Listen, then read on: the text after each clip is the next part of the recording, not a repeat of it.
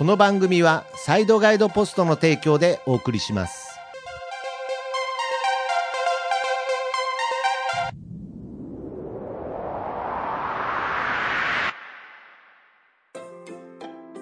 赤字経営の立て直し、新規オープンの立ち上げを行うコンサル部門。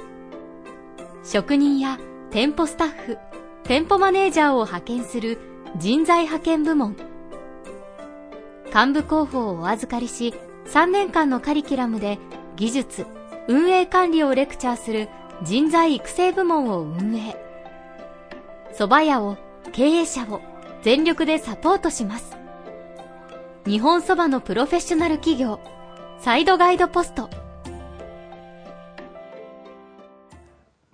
ミッドナイトなんであの時、どうも、徳松武史です。まあ、この番組、まあ、いろんなコンセプトを考えて始まったんですが、もう今やこの方と年に1回喋るだけのための番組となっております。早速お呼びしたいと思います。正しいように見えるより、増田さんです。どうも。どうも、正しいように見えるの、増田です。はいよろしくお願いしありがとうございまます。いや、恒例になってますね。す。いや、そうですね。そうですね。で、まあちょっとね、もう、反省しか最近なくてですね。えー、そうなんですか？そうなんですよ。なんでですか？前回良かったと思うんですけどね。そうですか。ちょっとあのー 冒頭からちょっといきなり反省なんですが、まあ、はいちょっと前回からね、あの、うんサイドガイドポストさん、ね、タカさん、はいはいはい提供がついているんですが、嬉しい。はい、嬉しい。まあ、今回も CM 流させていただいてるんですが、はいちょっと僕がですね、まあ、ちょっといろいろありすぎてですね、うんうんスポンサー様にちょっとまだ連絡取ってないっていう。あはいーまあ、ちょっとそういう、いやいや、まあ、なるほどっていうのもありますし、ちょっとそこら辺も含めてですね、ある種はいテーマにかけていこうかなと思っております。まあ、けど一つだけ僕から言わせてください。サイドドポストさん、本当にありがとうございます。いえ、こちらこそそしてですね、なん、ともう一人、その提供になりたいという方にも、ええーお声をいただいて、まあそういうのもなんかどういうふうに、いや、すごいですよね。この年に一回の僕と増田さんのただの日常会話にスポンサーがもう2社もついてるわけです。嬉しいけど、何を思ったんだろうね いやいやいやいやいや。いや、これは僕はずっと可能性だと思ってるんですけれど、はい、ちょっと、どこまで行っても今回のテーマになんかちょっと結びつけてってもいいですかね？あ、ちょっとごめんなさい。な、なんすかこれ？緊急、緊急速報がね、もう、土砂、すごいですよ。雨が名、古屋も雨がすごいんですか、雨がすごいんですね。えー、はい。うちはなってないですね。あ、そうですかう。ん、うん。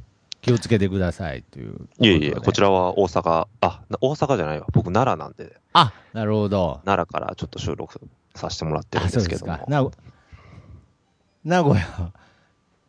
あれ？今、そ、あれ？大丈夫ですかね？はい。大丈夫ですよ。はい。なんかいろんなところから僕の方は警報が鳴っておりますので、あーまあ、あの、まあ、これを、はい配信してる頃はもう全くあれなんであれですけど、皆様お気をつけくださいということで。いや、見切り発車感が。いやいやいや、本当ですね。あのいや、本当に、僕はどっちかというと、ちゃんとアイドリングトークしてから収録するタイプなんですよ。派なんですよね派なんですけど、はいはい増田さんとの収録の時は、まあ、とりあえず挨拶したら、録音ボタンを押すと。そうですね。そういうスタイルでやっているので、まあ、まず一個ちゃんと言っておきたいのが、サイドガイドポストさんありがとうございますと。そしてもう一人、えー提供を、えー名乗り出てくれたえーリスナーの方なんで、個人の方なんですが、いや、嬉しい。まあ、その方も、あの、あまり、ちょっとこう、名前とかは出さないでほしいということだったので、ありがとうござええいます。かっこいい。はい。ただし、僕がちゃんと コンタクト取れてないということで、ちょっとそういう部分を含めてですね、ちゃんと社会人である増田さんにいろいろ、えーご指導、まあ、叱っていただきたいなと思ってですいね。やいや、でもだって別にね、金儲けして、したくてやってるわけじゃないんで。だけど、これがですね、まあ、ちょっともう、この言葉しか見つからないんですが、もうどうですか、最近？最近。もう、僕、人と話すときも、この言葉しかもう、ちょっと思いつかなくなってきちゃったんですけど、どうですか、最近？いやいやーもう。ポッドキャスト。あ、ポッドキャストに関してですか？まあそうですね。続けてますよね。続けてますよね。これ、まあお互いというべきかお互いねけどこれね、どっかでやっぱ対照的な気はしてるんですよね。いや、そんなことないでしょ。ないっすかね。でも、順調にあの、なんていうんですかね、あの、ランキングとか見ます？ランキングとかも、まあたまに見ますね。たまに見ます、はいはいやっぱ順調に下がってる感ありますよね、二つとうも。ーん。うちも、オタクのラジオも。そうですね順調になんかどんどんまあ下がってるかなあと思のー最近のポッドキャスト事情で、だ意外にランキング見るんだなっていうのはずっとありますけれど、増田さんに対して。ああ、意外に見ますね。正しげ、ね正しげさんは気にあしてるめっ。ちゃ見てると思いますよ。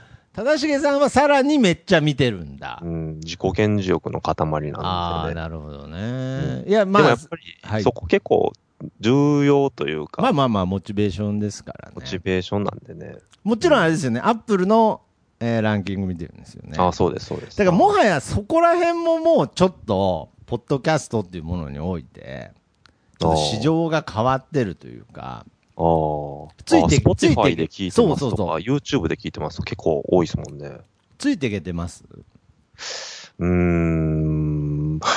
うん、まだ、ピンとは来てないんですけど、ああ、正しげさんはちゃんとやってくれてるんですか？あの、と思いますね Spotify とかにも聞けるようにはなってる。あ、なってます、なってます。ああ、なってるんですね。あああ、なるほど。なんか、やっぱり最近で言うと、ちょっとポッドキャストが少し盛り上がって、うんやっぱりこれは、あの、大げさじゃなくて、今までこの十数年間なかった変革が確かに。起きてるという状態に、うんまあ、思いっきりこう、やっぱりついていきたいというか。乗っかっていきたいっていう気持ちは重々あるんですけれど、そうちょっと。今回のテーマが、うんそのまあ、テーマあありましたね。今まで今回のテーマはとかなかったんですけれど、はあちょっとなんか僕の中で、やっぱりこう、ね松田さんと話すにおいては、いや別にいいんですよ。途中でテーマ変わってもいいんですけれあど僕の最近のっていうかもうずっとの課題が、うん。この結果と家庭の話なんですよね。お。うん。深そう。何ですか、それ。いや、まあ結果っていうのはまあそのまま、まあ結果なんですけれど、で、家庭っていうのはまあそのまま、めちゃくちゃ説明下手ですけど、はい、家庭のことなんですけれど、はい。まあ僕は最初に言うと、まあ家庭というものをうん。大切にしてるというか、はい。はいはいはで、まあけどやっぱり結果があるから家庭があるわけですよね。だからその、やっぱりランキングとか気にしてるのも、やっぱりランキング上がりたいとか、うん。なんかもっと番組が有名になってほしいっていう結果を求めてるから、うんうんうん。こう、家庭が生まれるわけですけれど、うんうんうんうん。結局ね、結果を求めれないうんうん。体質なんですよ。だからまあ今回でも、やっぱスポンサーがついてるわけですから、はい。ちゃんとそういうとこ掴んでいかないといけないのに、あなんかそこをね、サボっちゃうんですよ。あ。ああ。で、この前もちょうどお店のお客さんとその結果と家庭についてちょっと揉めちゃって、え、はい。揉めることがあるんですか、お客さんと。お客さんと、喫茶店のお客さんと揉めちゃって、もう。結果とはい家庭について。結果結果と家庭について。いや、基本的に、やっぱりその、お店のお客さんは、まあ、一部の人ですけれど、ね、いつも毎回、毎年言ってますけれど、増田さんは僕の将来に何の興味もないですけれど、いや、そんなことないですけど。あれ、何にも興味ないって言ってましたけど、僕は、僕はどうだろうが、何の興味もない。それはちょっと語弊あが。あ、それはちょっと極端でしたっけ？極端ですよね。あまあまあ、僕、あそうですね。あの、身近な人が幸せになったらいいなっていう。ああ、なるほどね。まあまあ、一番は家族だなんて話はしましたけれど、そうですね。あのー要するにこう、僕に結果を求めて。応援してくれる方もいるわけですよ。でもう、それって僕にとってむちゃくちゃ嬉しいですし、ありがたいですし、モチベーションになってるんですけれど。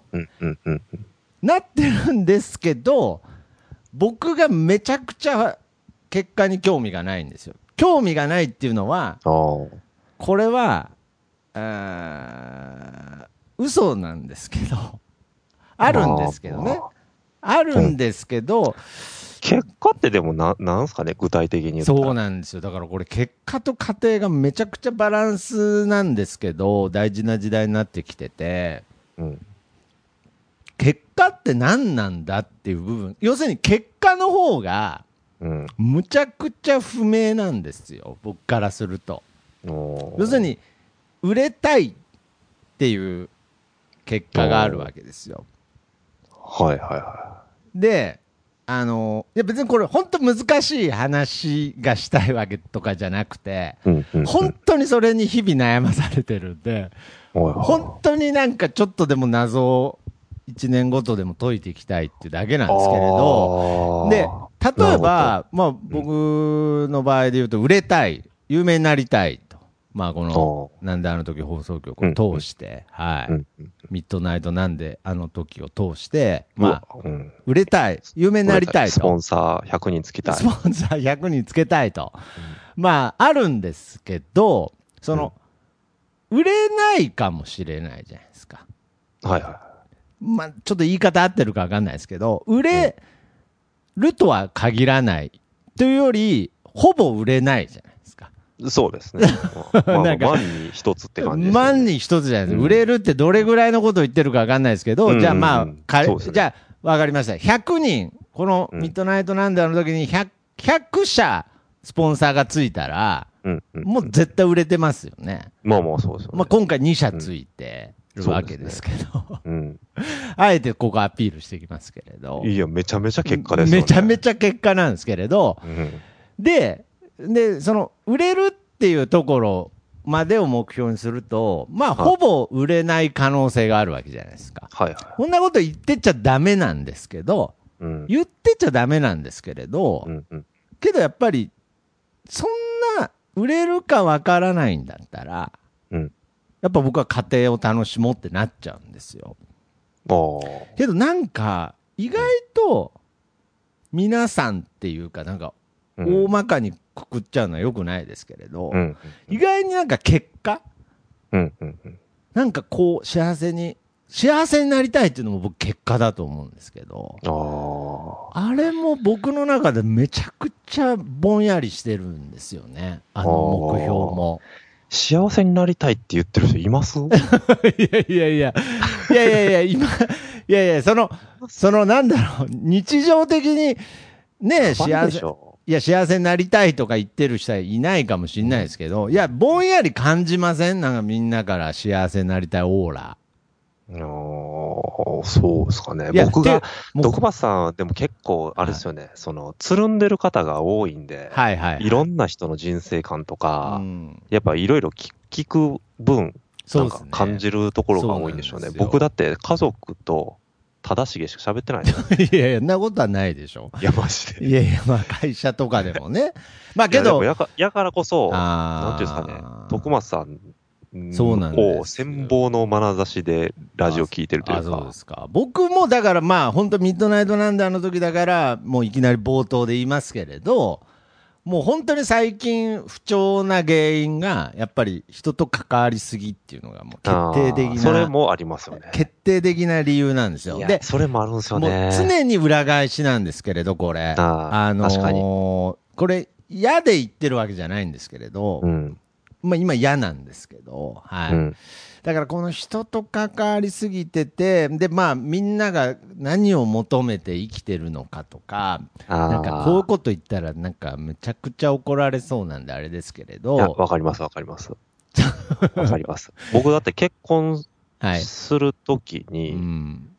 人間断捨離、あこの前しま、しま、この話しましたっけ？人間断捨離したんですよ、いね。やいや、結構。あ、そうなんですか。人間断捨離。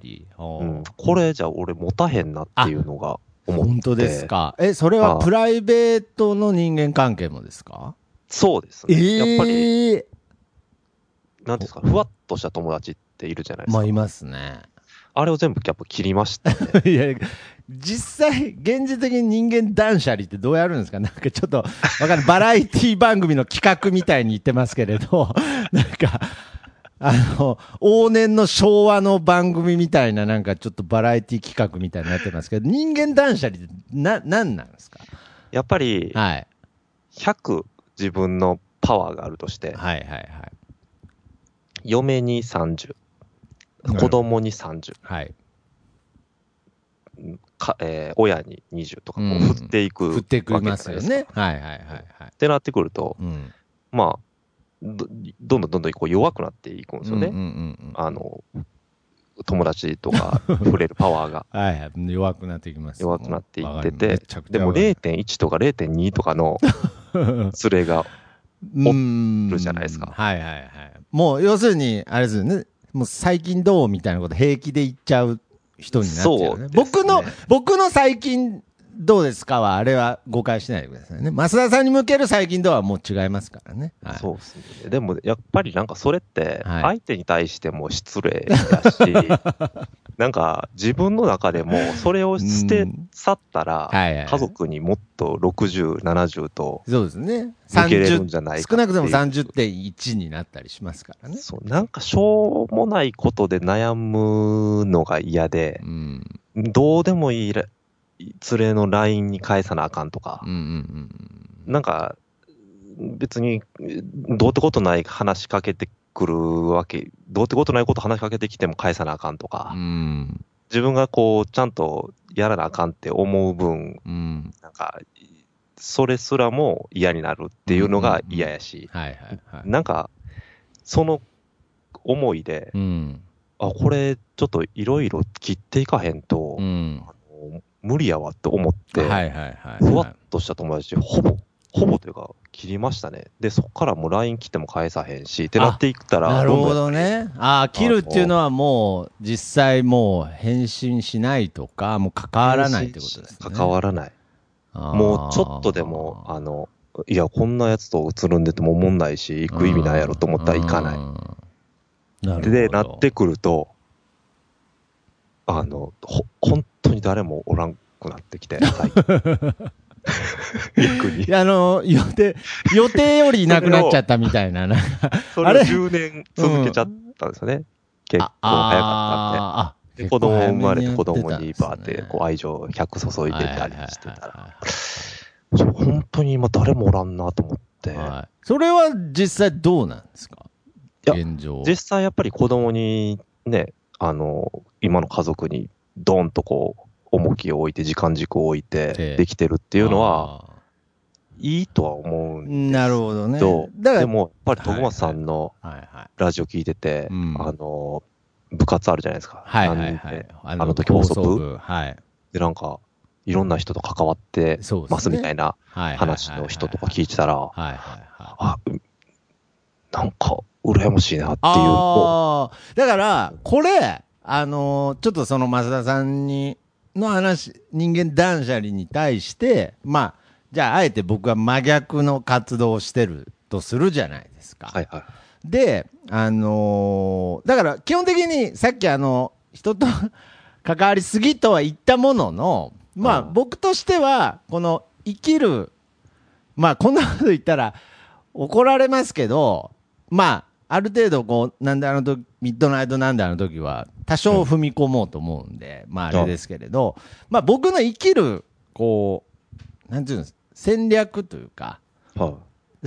あの、まあ、生き残るための手段なんですよね。やっぱり人と関わってるっていうつながりがないと、そういう、むしろそうやらないと僕は生きていけないっていうか、うん。ちょっとその生存するために僕は人と関わってないと、コミュニティですよね。コミュニティを作らないと僕は生き延びれないタイプ、まあ精神的にも、うん。えーうん。物質的にもだと思うんですけれど、生き延びれない人間、性格だからそういうふうに多分してると思うんですよ。ああ。はい、多分まあ、だいぶ前にはい。ゲイの人とね、送迎のすぐるさんっていう人とあはいはい。ゲスト正しいように見えるあ来てもらってしったことはいはいがあって、はいはい。今でも送迎すごいランキングいやですもんねすごいですよちょっともう一気にぐんぐん抜かされて、いや、今すごいですよ。はい。うんで、喋っててうん言ってましたけど、はいやっぱりゲイの人たちもはい。言うてみれば、そのか結婚すること、子供を作ることっていうのがやっぱ難しくて、あで、将来孤独になるっていー。うのがはいはいはいはいはい。決まってて、あーで、そういう人たちの今後というか、老後とかはい、世話してくれる人とかってどうなるんですかみたいな話をしたときに、はい。やっぱりどんどんそういうゲイたちのコミュニティが 生まれ出いやして、けど、全く同じ感覚かもしれないです、僕。そこをそこでつながりとして、コミュニティとして、まあ、老人ホームみたいな感じですね。お互いがお互いを助け合ったり、はいはいはいはい。そういう感じになっていくんじゃないですかね、みたいな、必然的にってなるほどね。言ってたんで、いや、だから僕やっぱり、その、あんま自分ではおずーっと思ってないんですけど、やっぱりなんか社会人不適合者みたいなところが、どうやらあるらしくて、こはい。だからなんかこう、ちゃんとコミュニティ作っとかないと、う、うん。本当に社会人としてうん、ダメというか生きて、まあ今回そのスポンサーの件もそうなんですけれど、うん。ちゃんと連絡事項できないとか、本当にダメだから、なんかある程度コミュニティを作っとかないとっていう、なんか生存本能みたいので、やっぱりとにかくいいっぱい人と、だ こんなこと言ったら、いや、いや別にそのためなんかいみたいに、いや、でも、生まあきるための手段ですよね。生きるためその多分感覚的にやってることだと思うんですよね。で、まあ、うん。それによって、まあ、疲れたりするんですけれど、だから僕は今、その、人と関わりすぎて疲れたとは言ったんですけれど、うん。これまた、その、相反することなんですけれど、うんうん。人を絞りすぎると、うん。ちょっとしんどくなったりすることもあるんですよ。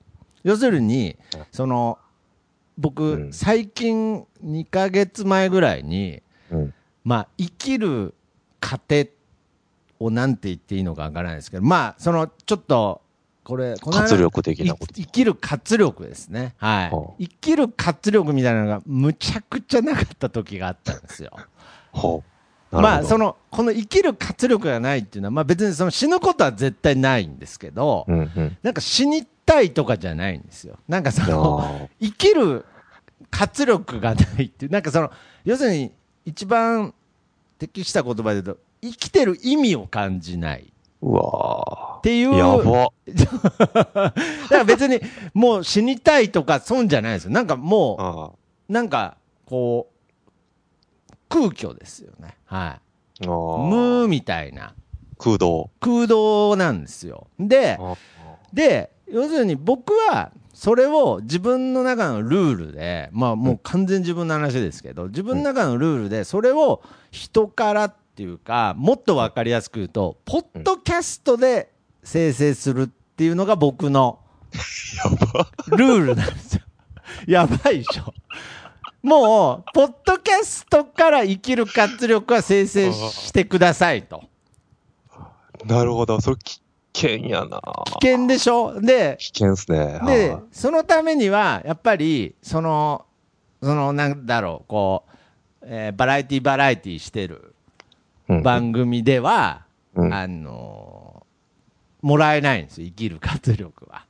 まあ、いろんな、まあ。いろんな番組やってますけれど、うん。その、エンタ、エンタメ作ってても、うん。あ、もちろんエンタメ作ってても、その活力もらえる時はあるんですけれど、うん。やっぱりこう、人と、なんか削り合いとか、うん。その人が腹割ってくれたりとか、なんかそういうことがないと、その活力みたいのが、こう、もらえないんですけれど、けどやっぱり年々、まあ一番近しいところで言えば、ジョーデン君とか、ジョンジ君ですら、やっぱりそのうん、いろいろ家庭の事情とか、仕事の状況とか考えるとう、ん。あとまあ自分の都合でとかで、うん。なんか、その、あんまり、こう、安易に活力もらいにいけないというか、ああ、わかりますわ。なんかその、クレヨンみたいな感じで、うん。なんか荒めにぶつかってみたりとか。うんうんうん、いやーけどちょっと今の時期、なんか活力もらいに行ったらかわいそうだなとか、なんかいろいろ考えてるうちに、あんまり活力がもらえなくなるわけですよ。そうですよね。で、それによって、むちゃくちゃ生きる活力がなくなった時期があって、僕、ついに、その禁断のうん、その娯楽、うん。栄養補給を手出しちゃったんですよ。どういうことですか？いやいや、どういう、いやいや、そんな、あの、重い話じゃないです。はああの、もう本当にサウナとか、ほう。なんだろうな、どういうんだ、なんかもうとにかく娯楽ですよね。なんあか、ーポッドキャスト以外の。ポッドキャスト以外で、まあ、なんだろう、まあ、パチンコも試してみましたけど、ああ、僕の親父が打つの時にやってた。一回、いそれ一回でダメだったんですけど、まあ、あとスケボーとか、なんか、はいはいはい。なんかちょっ。とその、趣味ですよね。はいはいはい。なんか、あの、ゲームとか。ううんうんうんで、そういう、要するに娯楽ですよね。まあ、うんあと、うんあの、うん酒とか。うんうんうんうん。まあ、本当に、僕の中で、もう一切 NG、NG というか、ありえんと。はいはい。もうそんな、まあ、本当にお酒をたしなんでる人には申し訳ないですけど、うんうんうん酒から生きる活力うん、得るなんてもうんうんううん問題外だと。そうポッドキャスト一択っしょみたいな 感じでやってたのを、もう本当にポッドキャストから補給が足りなくなっちゃって、でも、うん、家庭の話で、家庭と結果の話でいくとしたら、はい。えーっと、多分、多分というか絶対そうなんですけど、はい正しい君と、はいポッドキャストをして、はい発信してるっていう中で、はい。ポッドキャストを通じて発信せずに、うんただただ今の二人の会話をうん。二人だけでやっとこうぜやったらう、ん。100%続いてない。あー、続いてないですね。100%続いてない。二人だけで、だ向かい合と思うって話すだけですよね。だと思う。だと思います。ただの会話ですよね。はいそれをはい。何か誰かに聞いてもらうっていう結果を求めて発信してることが自分のモチベーションの過程になってるというか、うーん、そうなんなっですよ。てるんで、結構ね、その相反するというか、いや、そうですね。うん。いや、そうなんです。相反するんですけど、だから、それによって、なんかその、ちょっと話戻っちゃうんですけれど、うんその、娯楽から得たパワーで、ちょっと回復しちゃったんですよ。ああ、あるんちゃいます、それは全然。いや、全然、全然あるんだと思って、うん。まあちょっと今後はそういうのも OK にしたんですけれど、うん。けどね、これがまたやっぱりその、麻薬じゃないですけれど、うん。で、こっちから補給できるからいいやってなると、うん。その、ポッドキャストから栄養補給するのをですね、うん。うん。ちょっとサボり出しちゃったりするんですよね。うん。ああ。だから、その、いざとなれば、はあはあはああのサウナ行けばうん。栄養補給できるから、うん。うん。うん。ポッドキャストは、まあ、マイペースにやろうとか。うん。なんかでもコミュニティの大きさは、ポッドキャストの方が大きいし、まあまあまあそこは切ったらもう生きる意味ないよなっていうところがなっちゃうんですよ大きいですも。んね。けど、100%栄養補給ができるとも限らない状態にもなってくるわけですよ。ううん。だから、ちゃんと栄養補給できる番組とかを作っていかないと、そうですよね。そうなんですよ。ポッドキャストをただ作ってても意味ないんですよ。はい。最近のう、ん。ここ、うん何年ぐらいだな、ここ数年。はいはいはいなんですかね、あの、休憩期間を空けた後、はいはい。全号でなんかな僕は聞いてる感じでは。ああ、はい。ありがとうございます。はい。やっぱり、ななんていうんですかね、ちゃんと100喋れてんのかなっていうのが心配になる時あ本当に。まあ、あの、単純に聞き手になってることが多いんですよね、まずりま。すよ。そうですよね。、で、聞き手になってることによって、そあれ、の、オペラは、オペラやってたのはあれ前後どっちでしたっけ？ねね全ですよ。オペラやってた？あー、あの、ゲス、ゲストでですか？ゲオペラのやつやってたのはあれ全ですよね。ただしげさんもいた時ですよね。いえいえ、あの、じ自分自身で。あ自分ラジオ。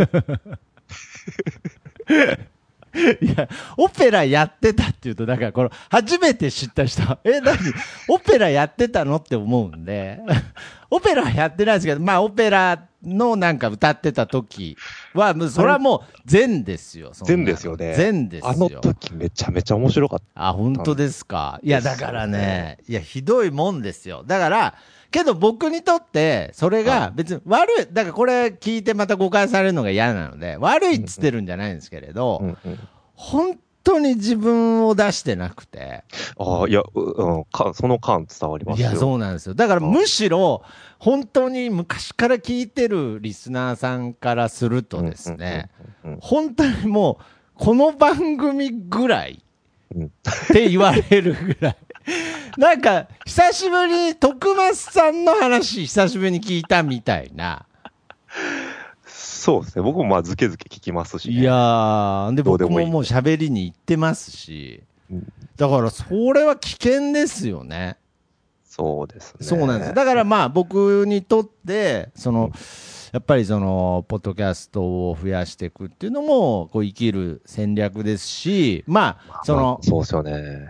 けどやっぱりそれは家庭として、なんか本当はもっとこう、充実させていかないといけないんですけど、なんか結果のためにななっちゃってると、どうしても、こう、家庭の部分がですね、なんか僕、この、この話はね、ものすごく増田さんとしたかったんですよ。その。家庭に力入れすぎると、結果じゃないよねって、要するに単純にそういう結論になっちゃうんですよ。やっぱで結果だけを求めすぎると、うんなんかその家庭より結果だよね。まあ極端な話ですよ。うん極端な話すると、やっぱり人間ってこう生きがちになっちゃうんで、で、僕がやりたいことは、僕は家庭をむちゃくちゃ大事にする。うんけど、周りが結果っていうものをすごく、うんえー大事にしてくれる。僕に結果を出してほしいから、結果っていうものを出すための案をいっぱいくれるっていう環境。ああ、なるほど。それに。それによ確かにその感も伝わりますよ。はい、それによってバランスよく、いい結果に向かっていければなと思ってるんですけれど、けど、そのうち、だんだんこいつ、全然結果出そうとしてねえじゃんってなるわけです。うん。うん。そうすると周りは、なんかうん、この人、結果出そうとしてないから、結果出せっていうアドバイスするのめんどくさくなってきて、だんだん僕から離れて響かんやつやと。響かんやつやってなって、離れ、そうそう。僕はずっと、はずっと僕家庭の担当頑張るから。結果言い続けてよっていう、ちょっと、わがままな気持ちあるんですけど、全然周りからするとこいつ響かんから、もう言うなやりたいことやって自分自身がしたいことだけしとると。ああ、だからでも言うてることは一丁前やと。そうそう。やのに、あの、アドバイスしても響かんやつ。響かんやつで、もう離れていっちゃうんですけれど、けど、いや、けどなんかこのバランスが僕一番新しい、そのいいバランス、結果とはい。家庭っていうものを、いいバランスの方程式を出す方式として、お互い全力に結果に向かって、こちらは全力で家庭を取り組むっていう、このバランスが極端で悪そうですけど、僕はこの方式、うん。まさにコミュニティとしてはありかなと思ってやってたんですけれど、うん。うん。それが全然うまくいかなかったので、うん最近まあ家庭と結果のバランスをうん。自分でちゃんと作っていかないと、周りの人に見放されちゃうなと思ってうんやってたんですけど、これができないんですよ、僕、本当に。あのね、あの、実はちょっと答え持ってて、えー聞いてみるもんですね。えー答えを持ってる。うん実は答え持ってて、それについては。はいまあ僕も結構悩むというか、そういう哲学的なの好きなんで、あの結構深く考えてる時とかあるんですけど。結局、あの、金、僕転職して、はい。やっぱり給料減っちゃったんですよね。あ、そうなんですね。そうなんですよはい。はい、で、ボーナスもらえるって言ってたのにもらえなかったり、なるほど。で、そのことに対して腹立ったり、はいなんかいろいろ、むしゃくしゃしてたんまあ、ありですけどはありますよね。ですけど、はい。まあ結局、サラリーマンの結果って、はいあの、サラリーじゃないですか。そうね。日々の給料というか、はいはいはいはい。まあそこを目的としてや、やっぱ、嫌なことやってるみたいな。なんだかんだ言ってもそこが一番のモチベーションですよね。やっぱりその、やりがいと。とか、なんかいろいろ言っては見るものの、はいやっぱりそこですよね。サラリー。そうなんはい。えー結局ね、でもそういうところに目をいってしまうと、日々思んないんですよね要。するに家庭の部分が、家庭のしぼんでしまうと。はい結果を求めてしまうと。はいはいはい。結果を求めてしまうと、いろんなことにやっぱ腹立ってくるんですよ。いや、わかりますわかります。はいもうめちゃくちゃわかります。ここ150%目指してんのに、はいはい。60の給料しかもらえそれな。はいなぜかっていうと、家庭に比べて結果の方がついてきづらいんですよ。本そう当に。なんですよねうん。でもやっぱり、それって、その、なんていうんですかね、あの、考え方というか、あ、その、違うなっていうのは思ってて、で、その考え方をちょっと変えたら、あら。あの、楽になるというか、えまあ、け家庭と結果の話なんですけど、はいやっぱり、どう、あの、仕事と遊びの関係性とかなるほど。も一緒ですし、はいはい。あとね、その、上位のはい。ものをはい。結果に置くというか、はい。えーか上位のものを家庭に置く。えっ、と、はだから、ゲー、えっ、と、子供で言うと、はい。えっ、と、えー、ど、そうやな。えーこのゲームを全部クリアしたらはい100万円もらえますっはいはいはい。ていう感じで、はい。や、ゲームをしてないんですよね。ああ、そうですね。してないですね。もうゲームがただ楽しいからです、ね。ゲームがただ楽しいからやってるんですよ。はいすねむしろ、宿題をやったらゲームをしていいよみたいな。はい、こっちが結果やったりするんですよ。はいでもこれってゲームをしたら100万円もらえるもんっていう形でやると、こっちが、あの、家庭で結果になるんですよ。はい。で、要は、その物事を、中心をどこに置くかによって、それが家庭にもなるし、結果にもなるんですよ。ああ、なるほどね。そうですね。確かに。今のゲームの話で例えるとそういうことですよね。はい。だから、家庭以降、家庭を結果にすることがはい。一番生きやすいことやっていうのをを思う、言ってて、そこを一番上位に持ってくるというか、ゲームをすることが一番上位に持ってくる。自分の中の幸せに持ってくる。はあ、なるほど。そういうことですね。そうか。わかりますわかりました。いや、僕は結局、それお金について悩まないといけなくなるじゃないですかって言おうと思ったんですが、はいそうじゃなく、そう。だからその、も家庭を上位に持ってくると。そうです。そうです、そうです。はいだから、それって結構どこを軸に置くかで、うーん。家庭と結果って変わってくるっていう話で、はいはいあの、仕事においても、はい。今、自分は、あの、クライアントとはい。やり取りしてるこの期間をはい。最高の時間に捉えるというか、はいはい。これが、えっ、と、今まで培ってきた後の結果やって捉えるのか、はい。その、それを過程として捉えて、結果、給料として捉えるのかっていうのは、はい。その自分の中の、その軸の置き方一つであって。はいはいはい。だから、今やってることの過程を、一番の最上位うん。に置くというか、ほう。で、それに、成功したんですか？増田さんは。でも、自分自身がそれを、はい。なんですかね、そう、心がけるだけで、結構楽ああ、楽になるっていう話ですね。そうですね。僕だから結果を見はない。だからそれって結局、結果を見ないってことに、ただただ後で給料が20万振り込まれてるだけ。うん。けどそれ結果を、なんていうんですかね、結果というものに対してアドバイスを、その、してくる方からすると、なんかちょっと理論のすり替えみたいな、なんか感じで、なんかこうだから攻撃されそうなんですけど、結果を求めてうん。アドバイス攻してくる人撃はされないけど、の、はい。り人の、うん。この、なんていうんですかね、ロジックじゃないんですよ、これって。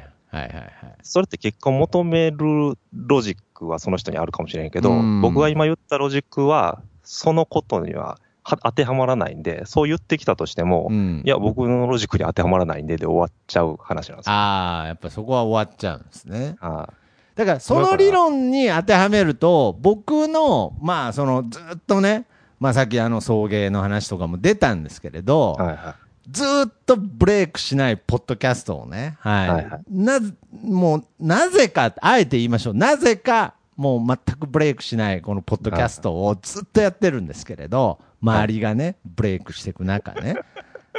あの、い。僕いや、あのは、、あの人もそうですよね。あの、え？誰ですか？ポテコさんとかもそうですよね。ああ、えーまあそうですね。そうめ。ちゃめちゃ上に行っていきましたもんね。まあまあまあ、そう一瞬ですよ。人気とポテコの話せばわかる。セバワカ。セバワあれもう、だって、射程でしょ？徳間 言うてみれば。いやいや、射程じゃないですけど、けどまあ、僕がやってた番組のオフ会みたいな、なんかその僕ですよね。で知り合って番組作ったみたいなそうそうそうね。その過程を僕ら、もうややこしいけど、今過程って言ったら、それ、それをずっと聞いてきたから、いや、そうですよ。いや、だからもうずっと最近売れてる番組をずっと嫉妬の目で見てますけれど。いや、だからそういう、そういう過程は持ってるんですけれど、それを僕らずっと売れないんで、大丈夫です。一緒です。いや、だから。いや、売れましょうよ、だから。で、で、それを、さっきの理論をここに、今当てはめると、まあ僕の中で、その、ポッドキャストできてればあ、いいっていう、はいはい。要するに家庭を、もう、はいその、上位うにん。互換すると、僕の中で、まあ、まあ今の状況で言うと分かりやすく、うん。えーポッドキャストできてればいい。まあ、もっと限定していくと、増田さんと年に1回、ポッドキャストできてたら、はいはい。俺の勝ちね、俺の勝ちみたいなところは、これね、実はずっと、その、増田さんが考えついたその理論を、感覚的には結構ずっとそういうモチベーションでやってるんですよね。はい。要するに、続いてるっていうことが僕にとって常に勝ちなんですよ。ああ、いや、でも本当に僕もそうなんですどういうどういう形であれ、やっぱりまあ今で言うと僕にとってもカフェも含めにはなっちゃうんですけれど、このなんであの時放送局っていうものが存在し続けてるだけで、うん僕の目的がある種達成してるっていうところがあるんですよね。ああ、いや、そ、そんな感じだと思いますよ。だから売れたいと思って、はい。ポッドキャストをしているっていうのが、はい。過程じゃなくて結果なんですよね。そのために、今までいろんなことがあって、はい。そういうモチベーションになってやってるっていうのが、うん今の自分の結果として最高潮なんですよ。そうなんですよ。けど、うんこの、続いてれば勝ちっていう、いわば結果ですよね。あ弱くないですか？ちょっと。大丈夫です。じゃあじゃあ僕の中では弱くないんだけど、うん弱くないんですけど、やっぱ時として、あれ弱くない？このモチベーションっていう、うんさっきも言いましたよね。あの、聞いてる人がいるから続いてたと。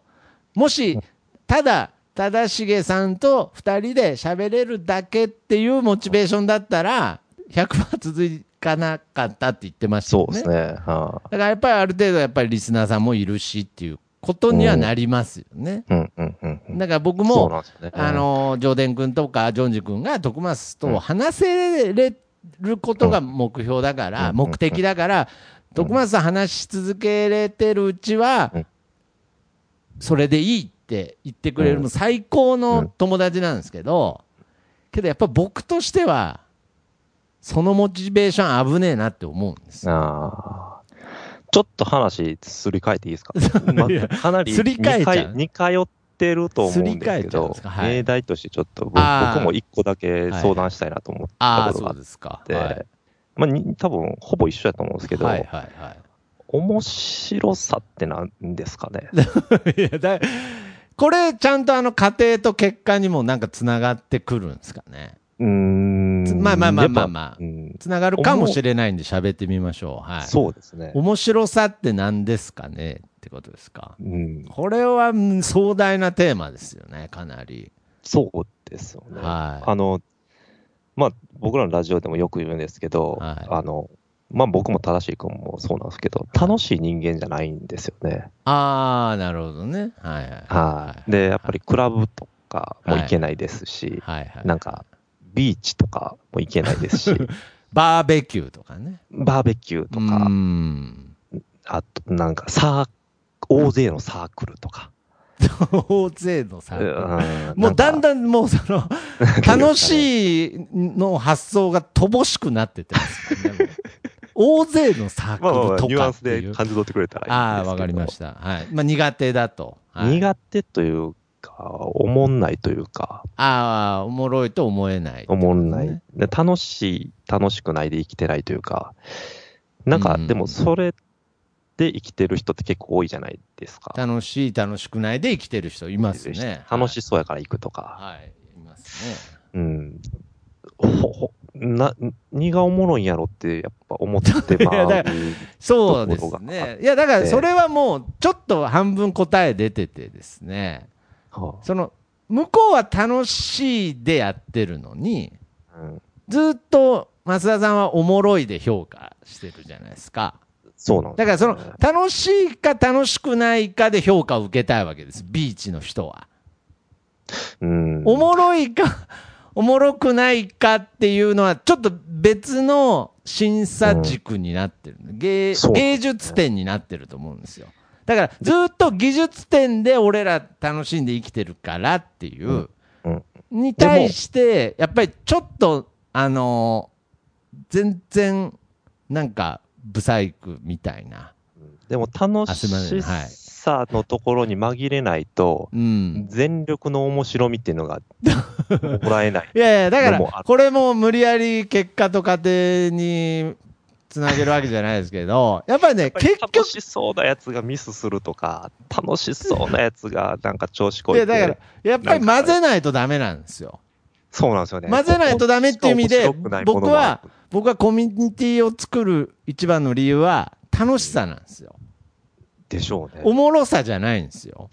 いや、だからそこを目指すじゃないですか、まず、徳間さんって。けど、そこも不思議なんですよ。いやいや、そこは、やっぱり今、いや、それは全部増田さんがある種答えてくれてるじゃないですか。楽しさという、その時間軸がないとおもろさという、その横軸が出てこないんですよ。うーん、そこの、なんていうんですかね。だから、その、変な話、その、増田さんは、その、無駄を省きたがってしまってるんでしょうね。そこの楽しさをい、やいやいや、だから、その、効率よく、面白みが欲しい。例えば、正しいように見えるとか、その、ちゃんと楽しんでる人を、こう横からズバッと切って面白さ作ったりするじゃないですか。いや、悪口じゃないですよ、今の。悪口じゃないですよ。せっかく楽しんでる人を、そうですね。横軽はずみに楽しみに来た人を、いやそうそういう番組じゃないぞっていう。時にはゲストにも、うん。僕が、僕が、あの、たまに、二人が揃ってる時にゲスト出る時の恐怖はほぼそれでできてますからね。はい、たの楽しみに行ってるのに、なんかこの横からおもろさでこの人また真っ二つにするんじゃないかっていう、ほぼその成分でその恐怖はできてるんですけれど、うんいや、だから、僕で言うと、だからね、僕はね、すごくコミュニティというか、めちゃくちゃ他力本願な生き方してるんですよ。僕、これで、この法則で言うと、まあ、増田さんもその中に入ってますけど、うん僕、僕は、ベース楽しいを作るから、あたまにすっごいぶった切られる時があるんですよ。ジョーデン君とかジョンジ君に。本当に。もう、喧嘩になるぐらいぶった切れることある。うんなんであの時カフェ全然おもろないなとか言われて、いや、もう、めちゃくちゃ喧嘩になる時あるんですけれど、最近はもうお互いその役割すら、その尊重し合えるようになったというか、要するに向こうはぶった切り担当なんですよ。まあ、増田さんももうむしろもう、この年一があることによって含ままれてますあでも、あれですよね、その、楽ですもんね、ぶった切る方が。でも楽しさを作る方がしんどいですもんね。うーん、けどこれ、もし、松田さんが今それを本心で言ったんだとしたら、うん。いや、ちょっと、これはまたいい未来に向かってると思いますよ。やっぱりちょっと、ちょっと楽しいを作る人だから結局、うんあのサークルに対しての楽しいの違和感っていうのは、うんうん。ほぼ何の努力もしてないわけですよ。で、もう、すぐ辞めるんですよ。あ あれ。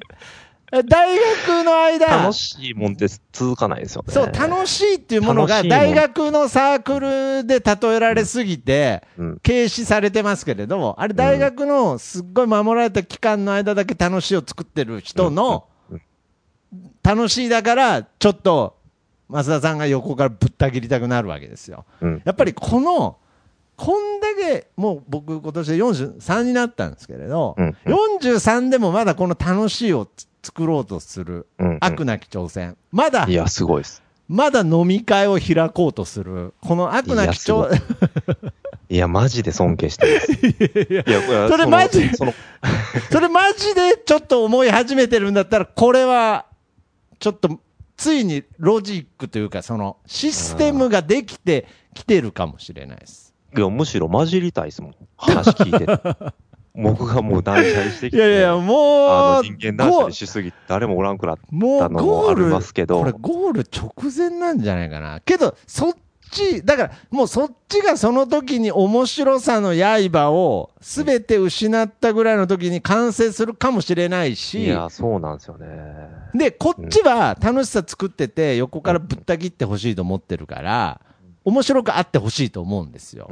けど、ぶった切り担当もうん、だんだんゴールに近づくにつれ、いや、楽しみたいんですけど、みたいな、こう、体質になってくるわけですよ。うんその時に、楽しみ担当の人は、あれ、面白さをうん。任せてたのに、うん。うん。楽しみたいと思ったら困るんですけど、みたいな、うんその時期もあったんですけれど、うん。これもちょっと超えてきたことによって、あうん。一つになりかけてるんだと。いやちょっと気持ち悪いな、なんか。いや、まあまあまあ、なんとなく。なんとなく。だからこれは、一時期、その、なんか、楽しい、まあ僕の、な僕の身の回りで言う一番わかりやすいのが上田くんなんですけど、面白さ担当でやってきてるんで、ちゃんと僕の楽しいをぶった切ってほしいんですけれど、うんだんだん、俺も混ぜてよとか、楽しければいいんだけどって言い出すわけですよ。で、僕は最初、僕は最初それに異論を唱えちゃったわけですよ。いや、もう散々面白担当でやってきたんだから、面白くなくちゃ困るよって。そうするれは言っちゃってきたらね、それは言っちゃダメじゃないですか。怖いですね。いや、怖いとかじゃなくて、いや、怖いとかじゃなくて、やっぱりその、担当を守ろうよっていう意味で言ってたんですけれど、これ、はいはいやっぱ楽しい軸に、うんえ、これどうなんですか？楽しい軸に吸収されるってことなんですか？それとも全く新しい軸に生まれ変わるってことなんですか？どうなんですかね？うんですかね？結局軸は面白さな気はしますよね。面白さを作るために楽しさをつく、をねじ込んでるみたいな。いやいや、完全に今対立。今完全に対立した瞬間、なんで、なんで、なんでどさくさに紛れ、れなんでどさくさに紛れて最後面白さに楽しさ吸収したんですか？なんか、あんだけ楽しさにリスペクトを示したと見せかけて、うん思いっきり最後面白さに吸収しましたね。いや、でもね、はい。そっちですよね。多分。え、ま、え、そうなんですか？楽しさの丸の中に面白さがあるのか、面白さの大きい丸の中に楽しさがあるのか、どっちだと思います？いや、だから、いや、僕はもう、今のテンションでいけばですよ。あいやいや、それは僕も楽しさ担当でやらせていただいてるんで、楽しさの中におも面白さですよ。がある。はいはいはい。え、増田さんは？ああ、そうか。だって、ああ、そのちっちゃい面白さを探求するために楽しさをまとっとかないと。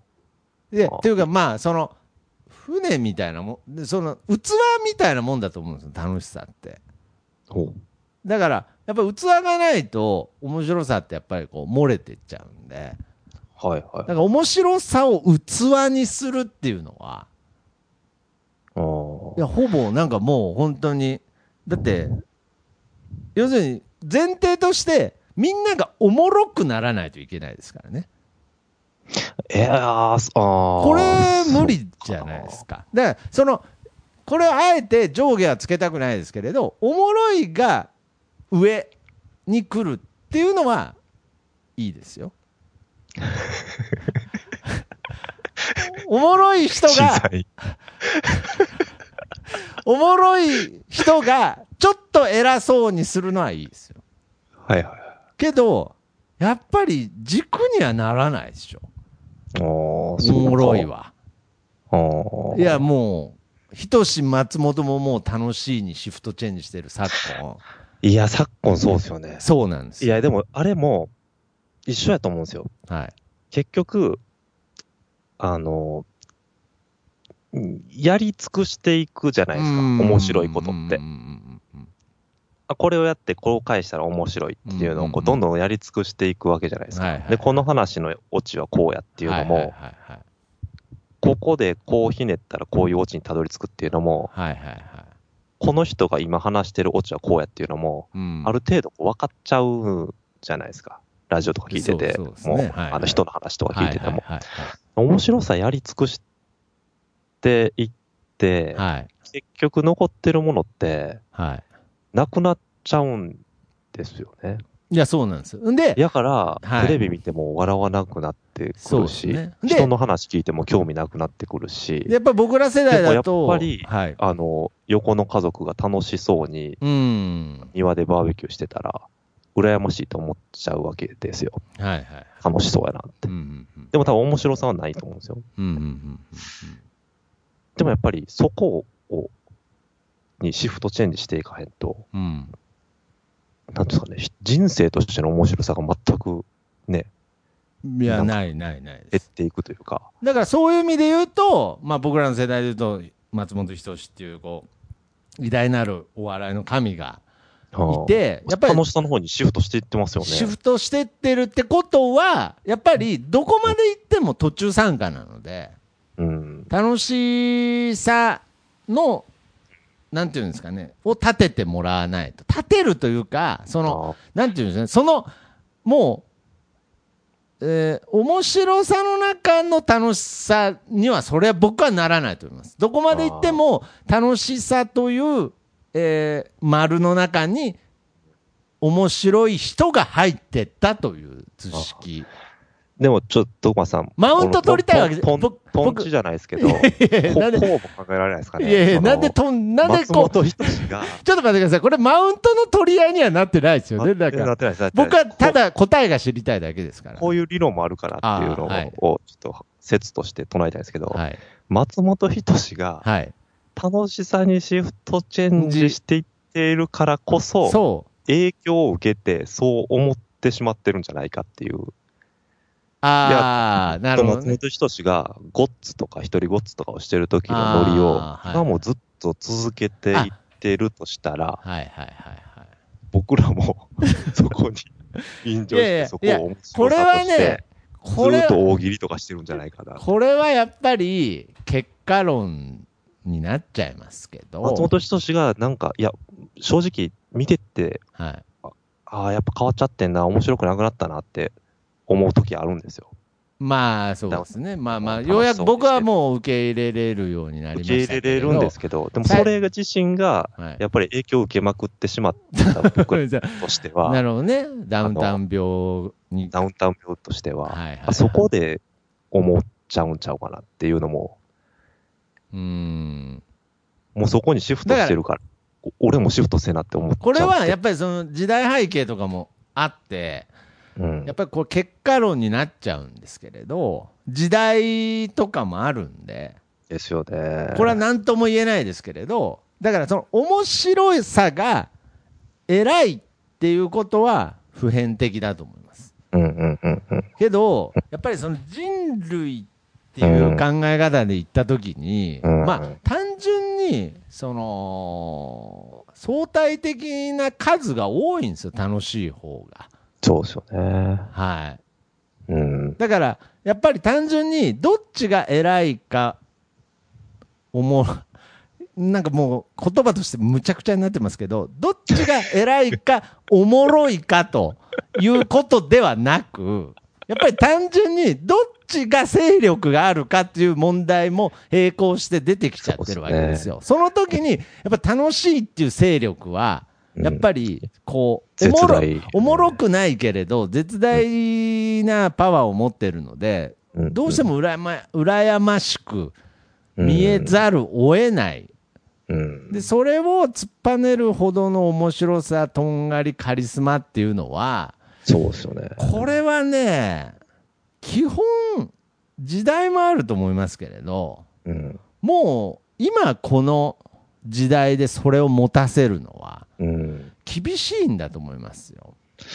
ただでも、僕がまだちょっと若いからなのかもしれないですけど、徳松さんより。ああ、そうですね。だいぶ、10 10個ほど若い10個も若いですからね。はい。まだまだ経験値が少ない。から免疫がついてないだけかもしれないですけど、あの、本当にね、楽しいはい。人の集まりとか行くと、はいはい。本当に吐き気してくるんですよ。いやいや、なんだよね。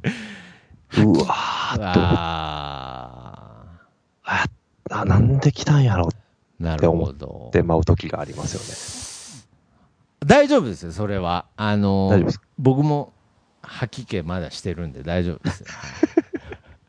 交代ついてないですか？全然あの40、40でも吐き気してるんで、どうなってくんですかね、じゃあ、こうなると。やっぱりそれ、面白い人の参入の数がまだ足りないんじゃないですか？そのやっぱりそのうん楽しい人が。なんか僕もなんか気づいたらマウント取りかけてたんで、うんその面白いの中に、あこの楽しいのがあるのか、楽しいの中におもろいがあるのか問題が、これね、やっぱり、まだ決着ついてないかもしれないですね。けど僕は、おもろいの中に楽しいがあると、非常にちょっと、厳しい結果になると思うんですけどね。いや、どう？うん。うーんでもね正直はいなん。ですけど、徳松さんと話しててめちゃくちゃ面白いんですよね。ああ、まあ僕、楽しい担当の僕と話してもね。はいはいはいは楽しくはないんですけど、面白いんですよ。い。いやいやいや、いやいや、楽しい担当ね、楽しい。はいはい。ほんで、明日、もし、なんかイケイケの友達とラジオで話してくれって言われてうんも、したくないんですよ。そうも断捨離したああ、なるほどね。ですよね。で、言っていくと、はい。あの、つまるところ、はい。その、面白さ、いことをうん。モチベーションにして人生生きていきたい、ん。ですよ基本的には。はいはいはいはい。ただ、なんていうんですかね、あの、はいはい。それを、に労力を使うためには楽しさを取り入れないとう、ん面白みが生まれないっていう、ここに、そうっすね。あの、なかなか舵を切れなくて、だから、どんどんどんどんなんか孤独になっていってるはいはい感が強くて、で、ちょっと面白さってなんなんやろうなっていうのがちょっとね、僕の中で最近の悩みだったんですけど。ねだからちょっと、まあ、僕、もう本当に、あのーなんか本当に芯がないというか、もう本当にすぐ影響を受けちゃうんで、申し訳ないんですけれど、やっぱり、ちょっと急遽ですけど、おもろいの中に楽しいがあるかもしれないですね。急遽やな。急遽ですね。あのね、やっぱりね、僕は、やっぱおもろい人をリスペクトしてるんですよ。はい楽しい人はリスペクトはしてないわけですよ。はいはい。で、けど楽しい人には感謝はしてるんですよ。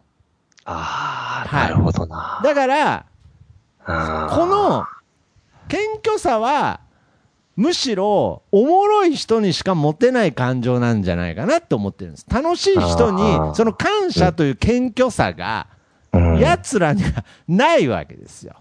だから、やっぱり、ちゃんとおもろい人がシフトチェンジして、ちゃんと楽しいをプロデュースしていきましょああ、やっぱそうですよね。う。ってことは、結局、その楽しいの先導を切るのも、うんおもろい人がといううん結論になりますから、ってなるとうん、楽しいやつらがそうなんですね売れている、このさ、悪悪い、悪口です。こっから悪口ですけど、楽しいやつらが売れてる昨今を、うん。なんとか、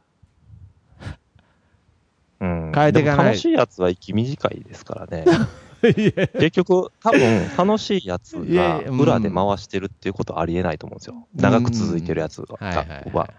であればあるほど、おもろいやつが楽しいやつを利用して、あの、やってまあるほど長く続いてる横から、横からぶった切ったりしてね。うん。そうそうせっかく楽しくやってるのにね。おもろい人がプロデュースしないとあいけない。なるほどねで僕らがおもろいって別に豪語してるわけでもないですけどあ。、まあまあまあまあまあ。まあ、そういう人が企画してそう、ですね。どう楽しいところで、を長続きさせていって、その中に面白さを生み出すかっていうところでしょうけど、でも、それってやっぱり相当労力がいりますよね。そうなんですよ。だから、うんだから、なかなか結果出ない僕らの、僕らのっていうとちょっと巻き込むことになるんで、僕のこの発言は、常に世間であの、妬みって呼ばれてるんですけれど、そうはい。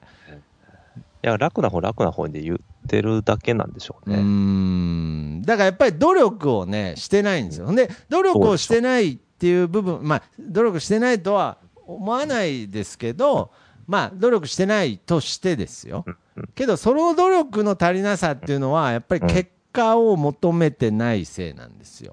さっき言った、えー売れるという結果をもっと強めに出さ、出してないせいで、結局その家庭というものを、これはあのさっきの増田さんのね、うん。えー理論を否定する意味じゃないですけれど、まあ、家庭というものを上位機関に置いて、そのまでも、ああ、徳間さん、でもあれかな、あれですかね、あ、はい。楽しさはやっぱいるの、いるんすかね？突き詰めるところ。いやいや、だから、突き詰めるところ、いや、突き詰めるところはいい言ってみれば、はい。徳松さんが僕はすごい面白いと思ってて、あありがとうございます。で、はいジョーデさんとかもすごい面白いと思ってて、はいはいで、まあ、正しいもの、お楽しいやつじゃない。はい。はい特に思んないけど、まあ、面白い分類するとしてて、いやな楽しいにもおおもろいにも今、正しげさん属さなかったじゃん。一瞬だけ。まあ最終的に属せたからよかったですよ。はい。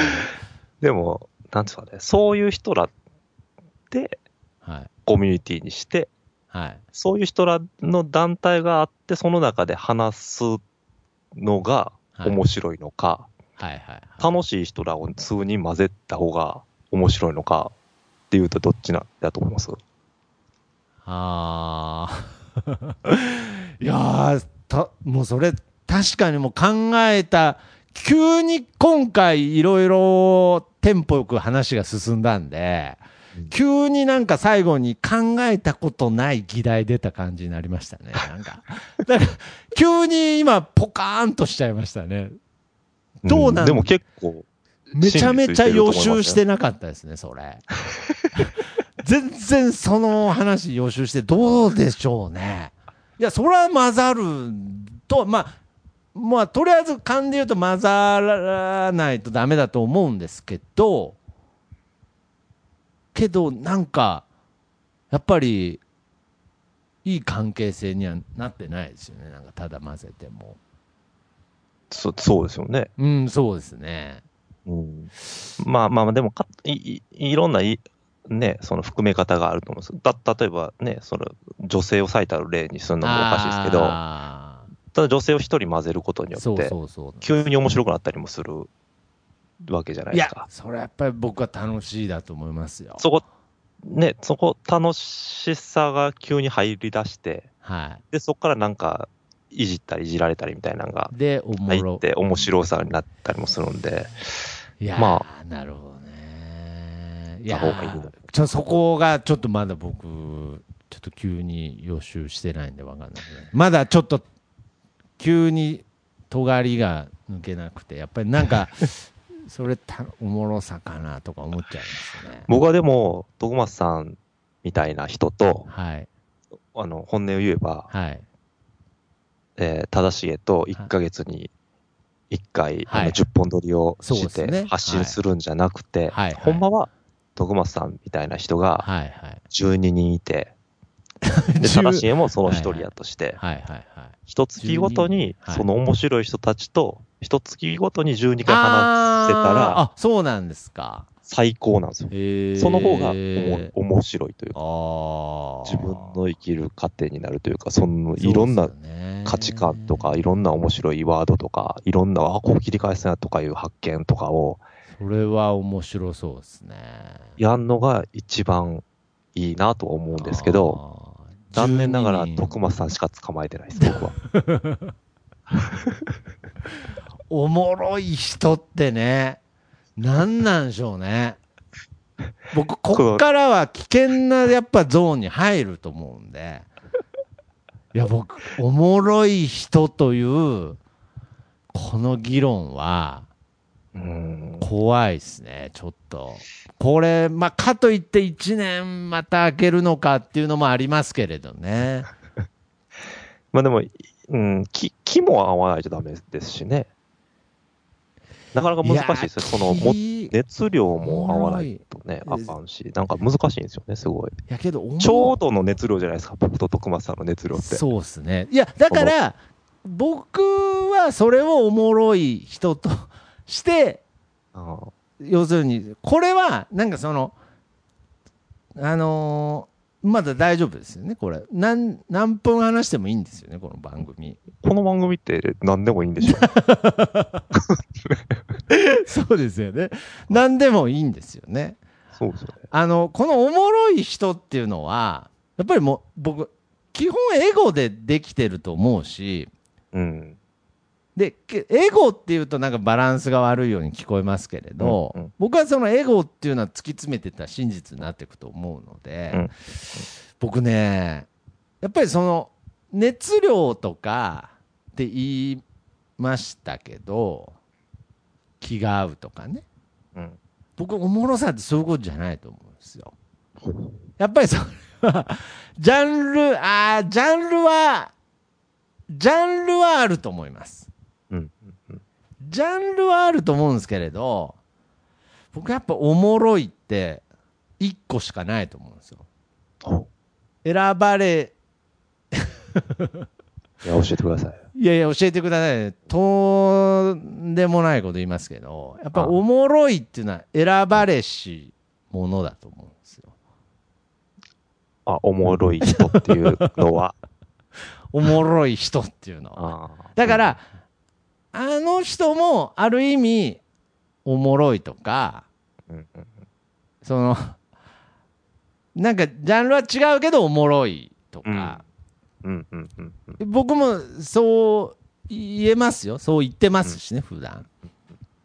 けど、やっぱ本音を言うと、うんやっぱおもろいって、うん相当絞られると。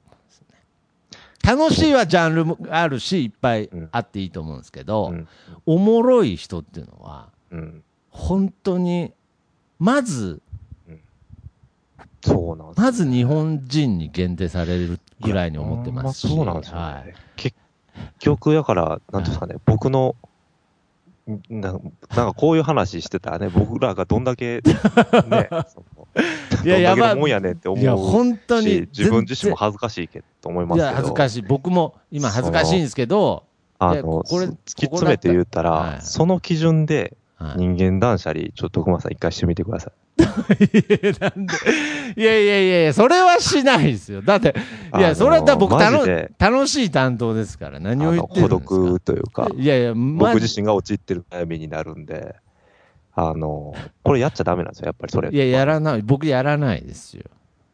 やばいですよ、それ。いやいや、だから、やばいし、でも、やばいし、僕ん、僕、本当タイムリーなんですけれどあ、それ、やろう、僕、本当ね、4日前ぐらいから、ちょっとやっちゃってたんですよ。おうはいはい人間断捨離を。もうす一瞬でひ孤独になりましたからね、もう。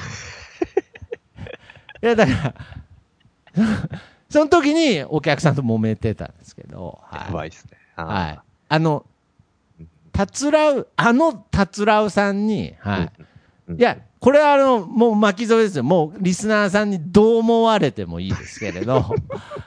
で、これは僕は、僕と達郎さんの関係性があるから、達郎さんはいいんですよ。達郎さんいいっていう言い方いけない。達郎さんはやよくはないです。よくはないですけれど、うん人間断捨離ってこういうことだぞっていう意味で、うん。言うと、あの達郎さんですよ。うん。もう、もうこの、このカフェを守り、盛り上げようと頑張ってね、もう、で、このカフェがある理由は、あの人がいたからって僕言っても過言じゃないと思ってるんですはい。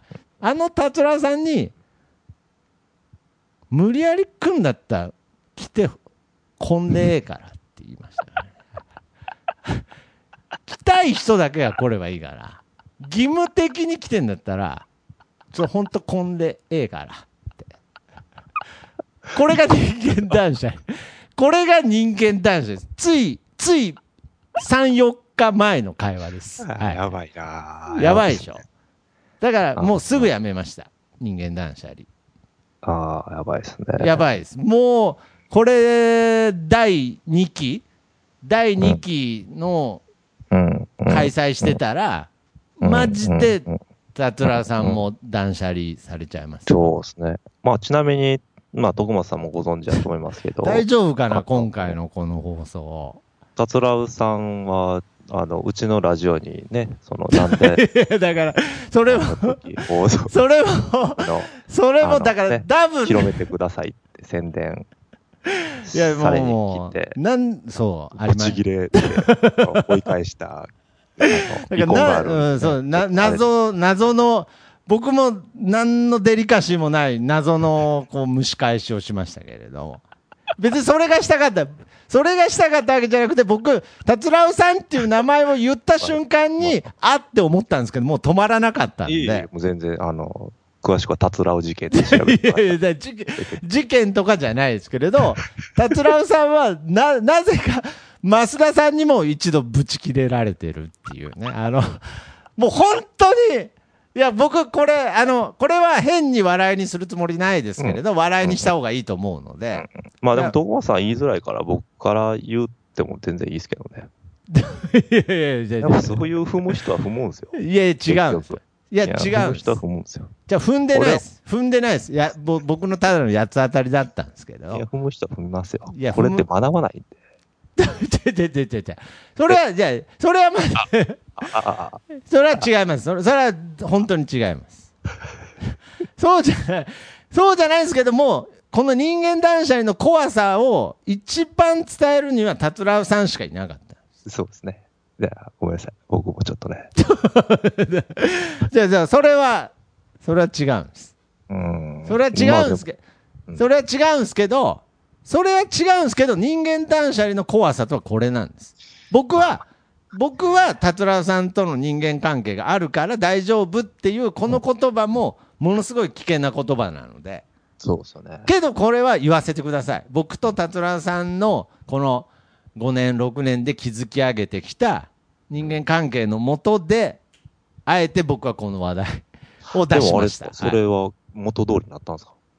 あ元通りとかじゃなくて、その、ちゃんと話し合って。いや、話し合ってとかじゃないんです。もう、それはもう完全に流れ玉だったんで、おうおういや、もう本当に、達郎さんは、あの、おっとっていう感じで来ただけなんです。はいはいはい。別にその日にそういうこと言ったわけじゃないんです。例え話、例え話として、うん例え話として、このカフェに義務的に来るみたいな発言に対して。僕がちょうど憤りを感じてた時だったのはいで、その時に過去、例えば達郎さんも、うん今までそういうこと言ったことあるけど、ほんとこんでえがらなっつって。うん。で、それは全部感謝と、感謝が前提ですと。うん。うんけどやっぱりその飛び火を受けて、マジで来なくなる人もいると思うので、つうか、この放、ねこの放送でも来なくなる人いるかもしれない。本当に今閉まったと思ってますからね、今。はい、に関しては、客商売ですもんね。いや、けどね客、商売のけどね、延長線上にあねる、もの僕、もと、ちろんそこ前提に、なんで、に面白みを混ぜたら100%ダメですよね。そうなんです。僕、だからこのなんであの時カフェに関しては、やっぱね、もちろんお客さんと店員ですしもちろんスタートはそこにしますけれど、うんやっぱりね、これはね、問題発言だと思いますけれど、ある程度経ったら、うん。そのルールは、マジでなしにしたいです。ほいや、だってそれは、こんだけ全力で、全力で向き合って接してるのに、そのルール、いつまでも使う人ってずるいやつですよ。いや、僕のスタイルだから言ってるんですよ。もちろんこれがうん、ただうん。喫茶店っていうスタイルだったうん。ら、僕は何も言わないですけど、こんだけさらけ出してうん。やっているのに、うん。いいですよ。半年ぐらいはいいですけれど 半年以降も、まだ客だ、店員だって言ってるやつ、僕はずるいやつだなって思いますけどね。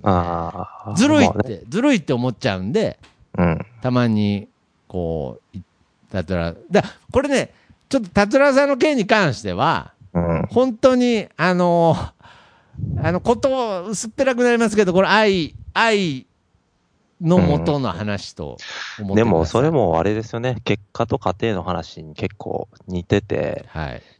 結局、その向こう側にね、暮らしという、をしなければいけない。金を生まなければならない。あーまあ結果があるからこそ無理やり楽しいことを生み出さないといけないというか、まあまあまあ無理やり笑顔を作らないといけないというか。あります、あります。なんかまあそういう結果が見えてるからこそ無理にやって、そうなんです。傷つけてしまったパターン。いや、あのーそう、なんかね、この話めちゃくちゃ面白いんですけれど、これね、結局バランスなんですよ。なんて、なんかこれ、これ多少細かく表現しておきたいな。なんかね、その、これ、本当に僕と達郎さんって、こう見えない、こう、拳をいっぱい交わしてきてるんですよ。このお5年、6年で。で、まあまあ、今、まあ、ある種倦怠期なんですけれど、もなんかね、これが、だからむしろこの放送が、変に誤解されて伝わったとするじゃないですか。うはいはいはい。仮に。はいはい。まあ僕としてはまあ、失敗したなとは思いますけれど、そうなってしまった場合。そうなってしまった場合ね。はい。うん、後悔。僕基本的にあんまりこう自分が投げた言葉に対して基本後悔しないようにしてるんですけれど、うんもしこれで誤解されて伝わった場合、多分後悔すると思うんですけれど、はいはいけどこれが一個のテーマとして、うん次の1年、3年、5年として議題に乗っかった場合、あやっぱ増田さんと喋ってよかったなってやっぱ思いますね。だ出せないですもん。出せないですもん、この議題。半年、そうね。半年経ったら、その客と店員っていう設定出すやつ、ずるいから嫌いって、もうむちゃくちゃですもん。カフェの店員として。そうですよね。だから、入り混じっうんちゃうそうそうそうそう。だからたんですよね。そうそう。のだだうんからといって、まあ僕としても、もちろんそのカフェであるという前提は当たり前ですけど、見失っちゃダメだし、うん。とか、やっぱり僕も謙虚さが今、例えばうん。なくなってた発言を何個もしたので、うん。だからそれはなんかずっと見えない、こう、拳をこう繰り返してきた先なので、なんかね、奥松さんの場合、ほんまになんかちょっといろいろややこしいですよね。そのいろいろこう、カカフェ、カフェが仕事でもあり、コミュニティでもあり、生きがいでもあり複雑だと思いまますよ。いや、複雑じゃないですいやか。だからこそですよ。だからこそ、このポッドキャストっていうものも含めて、これが一個の答えというか、バランスが取れてきだしたら、うんうんうん。僕だから、ポッドキャストをどっちに振るかですよね。その自分の真実寄りに振る過程なのか、はいはいはい、その結果寄りに振る、その商売ものコミュニティなのこか、れは家庭でしょう。もう、なんであれば、多分、あの、100言いたいことを言えてないと思うんですよね、今。全然言えてないです。で、さっきの話がちょっとつながってきて、ちょっと興奮してるんですけれど、さっきの増田さんの家庭を、その、上位互換に送っていった話、うんうん。僕弱くないですかって言ったじゃないですか。はいは僕ね、やっぱここまで話せちゃうと、やっぱね、弱くないっていう、もう、そこの価値に対しての興奮がすごいんですよ。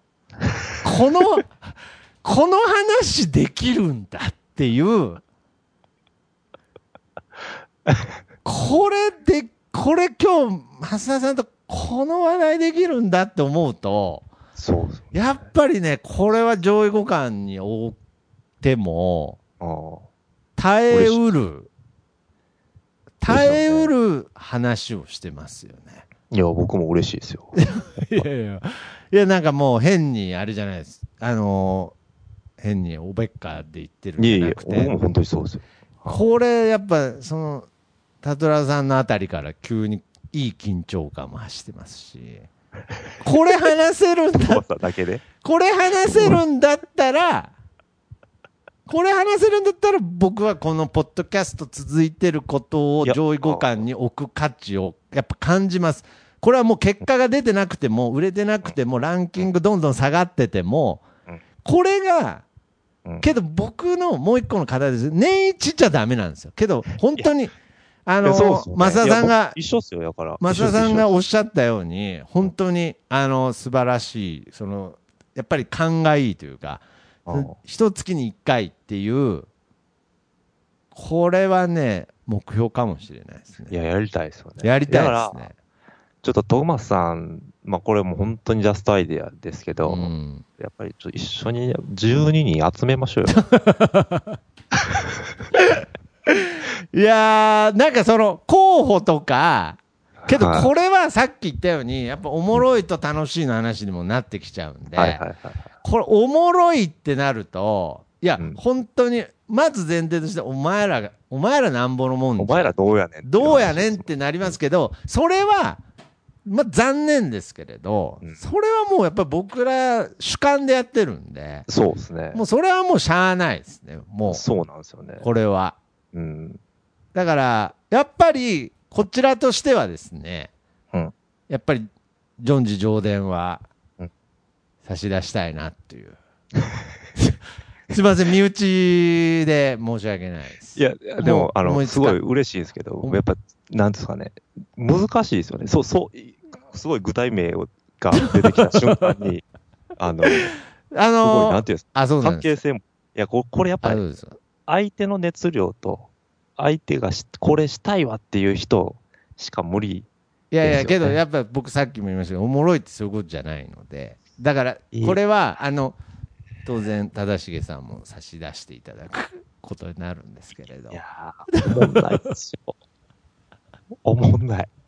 あれは大丈夫です大丈夫です。おもんない。はい。僕、だから、そう。なんか例えば、まあ、なんか思いつく人は、ゼロじゃないですけどね。お、あ、なんとなく。あんま具体名は言わないですけれど、はいや、本当に12人じゃなくても、なんつうかね、ほんあと1人とか、あと2人とかで、いるだけでい。い、や、けどね。すごい彩り高あ、になそう。ですか。なんか、あと一人ってなると、またなんかちょっとあれだな。難しいな。なんか12人ぐらいいたら面白いなって思いましたね。だから、あと一人ってなると、なんかこう、なんか、ちょっとまた、審査、これでも難しいのはあれですよね。一回審査して、ね、それが、あ、違ったなと思ったらもう、最悪ですしね。難しいですよね。けど、本当の面白い人は、それも話せる人ですけどね。そうなんですよね。審査漏れたっていう話で盛り上がった時に、その話についてこれたら、もう一回その人、審査漏れから、あの、復活しますからねで。はでもこういうのをしたいい。って思ってくれる人しか無理ですね。別別にね、その、なんかこう面白いそうそうことをしたいなとか、そうなんですよ。もう、もはや。そう、もはや僕、今これ楽しい話してないと思うんですよ。だからこれ、楽しい話ができたりとかの尊敬できる人も本当にいるんで、うんうんうんうん。そうですね。はい。うん。うん。あ尊敬っていうかなんか、わかんないですけど。うん。うんまあ、とにかく、いい人は好きなんで、僕。ああ、はい。確かに。だからいい人、いい人探しましょうか。いい人い。やいやいや、いい、いい人探すのじゃないですって、これ。い いい人は、僕、いい人は、確かにな。いい人はいるからいいですよ。おもろい人ですよ。いですよね。で、できれば、やばくない人がいいんで。やばくない、面白い人ですよね。やばい面白い人は、うちの店にも何人かいるんで。います、います。うん。で、いいんですけど、全然やばいんで、会話にならないんで、うん。うん。おもろい人を、うん。ああ、欲しいですね。そうですね。え、なんか一人ぐらい思いつくんですか？えーっと、結まあけどあんま局僕が好きな人ってそう、ですね。あんまこれ、あのー下手に言わない方がいいっすね。あの、うん。あーいやあ、これはちょっとやめとこうかな。いや、なんかやめときましょうか。なんやめか、ときましょう。具はい体、なんか、具体名を出しちゃうと、はいなんか違う気がします。けど、けど、それでも出せれるのは、やっぱりまあ僕の中で今分かりやすいところで言うと、やっぱりジョンジ君とジョーデン君は、まあ同級生っていうのが一番でかいですけれど、ジョージさんとジョーデンさんって、はい。そのラジオに対しての熱量ってあるもんなんですかね？ありますよ。あります、ありますあ。結構徳間さんが誘ってるからやってるレベルでもない？あー、もちろんそういう面もありますけど、あると思う。大丈夫だと思います。マジですか？もう想像がつかないんですけど、あの、あの二人が違う人と話してるっていうのが、いや、だから、そこはやっぱりおもろいにならないと、そうですよね。っていうか、やっぱりね、僕ね、おもろいって、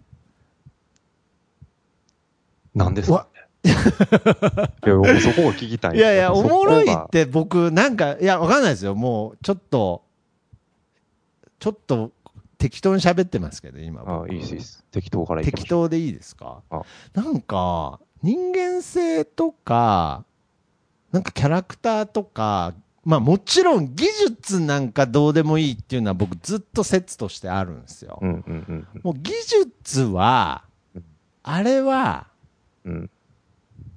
あーあれはまあおもろいの、うん。もう本当にルールから外してほしいな、正式に外してほしいなって思うぐらいいらないと思ってるんですけれど、いやいや、いりますけど、うん。けどね、な、やっぱり僕今、おもろいって何かって思った時に、うん。やっぱりね、議題だなと思いましたね。その議題にたどり着けるっていう時に。その議題を思いつくテーマうん、議論のテーマとしてその議題を思いつくっていうのはなんかおもろい条件のな特徴かなと思います。そこ、そこ大喜利のお題を考えれる人。そうですね。どちらかというと、まあもちろんそれに対していい回答をしていかないとダメなんですけれど、うん。うん発見に近いとこはありますね。うーん。で、自分の持ってないような回答を持ってたりっていうか、もうまあまあもちろんそれは一番嬉しいですけれど、うん。けど僕がまあなんとなく今日どっかで興奮したポイントは、あ、この話できたとか。この話題に一緒に話せた。ステージに上がれたっていう、その後、むしろ話し切ってないですけど、うんうんうん。けどそれはやっぱり危険なんで、うんうんあんまり、あんまり話し切らない方がいいと思うんですけど。けど一旦そこのステージに上がっただけでも、そうですね。なんか、あ、うん。ってことはこの後、12人揃ったら、うん。この、楽しそう。この、このステージの話、うん。むしろ楽しさをいらなくなるんで、そうですよね。楽しさを切れて面白さだけを追求できるんで、そうそう。まだ、ま一番だ、幸せなんですけどね。そうそう。まだこう、増田さんと今二人っきりだとなんか怖いですけど、12人いたらもう怖くなく喋れる。いや、ほんまそうなんですよね。なんか怖がらずに喋れる気がしますね。で、その時に、やっぱりみんな、やっぱりおもろい人だったら、うん。好奇心が勝つと思うんですよ。ですよね。はい。うん。だからその時にさっき言った、ま、増田さんが言った、え、なんか、ひょっとして僕かもしれないですけど、脱落、脱落する場合もありますよね。急に、急にわからんくなって。うんうんってなっちゃって。怖いですね、それ。それも怖い。いんですよ。ああいいだからだから僕はおおもろいって、なんかやっぱりそのジャンルとかうん、種目とかあるって言いますけれど、僕ね、そうじゃなくて、やっぱおもろい人って、最後までそのおもろい会話にうん。ついていける人じゃないかなって思うんですよね。そうなんですよね。スタミナないやつおるんですよね。ああのね、結構おるんあですよ、スタミナかああそう考えるとね、ジョンジ君、スタミナないですね。あいつ。そんつな感じします。あいつ脱落するな。うんスなるほどね。ああ、スタミナとかも関係。けど、スタミナって関係あんのかな、おもろいやつに。あいや、それ爆発力というか、一瞬の面白さみたいなのそうですよねは全然また別のジャンルだと思いますけど、けどか、か、ことラジオにおいてはスタミナ大事ですよ、ね。あの、こっちが気遣いますし。あそうですか。だったら、だったらもう、上田君はもう、おすすめです。確かにそうですよね。ずーっスタミナはずああのずーっと喋れますね、多分。と確かに。ああ。ってなると、なんかだんだんこう、例えばみたいなそうですね。固有名詞もなんか言いたく、なんかノリで言っちゃいたくなりますけどね。そうですね。はいでも、やめましょこ今回はやめといて、で、12人集めるっていうのう。も、はいはいはい。20年後ぐらいの壮大な計画にした方が面白そうじゃないですか。なんだ。じゃあもうずっと家庭を上位互換にして生きていかないとダメじゃないですか。上位互換にしてなんか、やっと今年、今年また、今年はもう終わりなんで、家庭だあなのけ来年結の果欲しいのにな年末年始で、結果欲しいのに。20年後一人、一人、20年後に10 12人集ま10るみ年後にたいな12話に人ぐらのないっちゃってるペースよ。が楽しいです。面白い、楽しい。その楽しさもあそる。の時の僕12人のポッドキャスト、やばいと思いますよ。いやー、嬉しいです、ね。誰にも文句言わせたくないですね。そうですよね。だから、けど、その時も結果出てないんですか？いやー、だからん、ですか？え？そこに重きを置いちゃダメですよね。それでも出ないんですか？その、そのだ10単純に20年後の12人のそのポッドキャストでもまだ僕ら結果出てないんですか？結そそれが、ええそれが結そ果だんなにおもろいのに。そそんなにおもろい話してんのに。結果出たら、結果思い追い求めちゃったら、おもんなくなるんで、あーとにかくそれを探して話すっていう僕らの面白さを追求まあまあまあ、けど僕らの理屈で言うと、それが今、その上位互換されて結果になってるんで、そうです10その12人で、もう何の根拠もないですけど、12人で、そのポッドキャストの収録できたら、えー、あれですね、僕らの勝ちですね。勝ちっていうそそれこそ結果ですよね。勝ちじゃい。ない、勝ちじゃないんだ。結果で、結果出てます、ね。そ完全に結果ですよね。結果出てますね。うん。そこを目指しましょうか。いやー、そこを目指す？そこを目指す方が、あスポンサー的にもやりがいあるんちゃいます。ああ、ちょっとだから、ちょっとここ、この増田さんと僕で喋ってる番組名も、なんか変えましょう。なんか、本当に。なんか。そうですね。ミッドナイトなんであの時じゃない。なんか、ゴールドセイント的な、なんか、12人でっていう。オーシャンズイレブン的な。オーシャンズイレブン的、オーシャンズイレブン的ななんか名前が欲しいですね。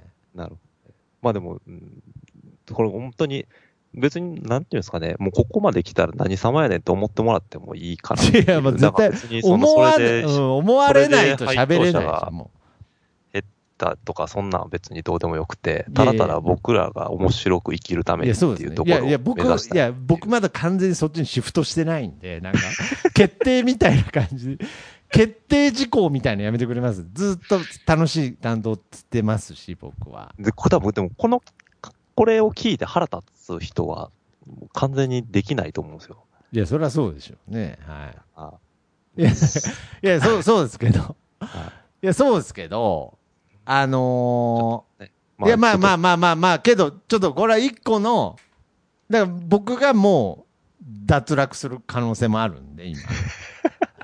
ちょっと、ちょっと一人になっちゃうんで、ちょっと、あの、焦らず行きましょう。焦らず行きましょう。本当にこれはもう、これは壮大な楽しい、人生楽しみのエッセンスとしての企画みたいな。けど僕、一個の、で一個の可能性として、僕十分あり得るなとは思いました。そうですよね。なんかワクワクしますよね。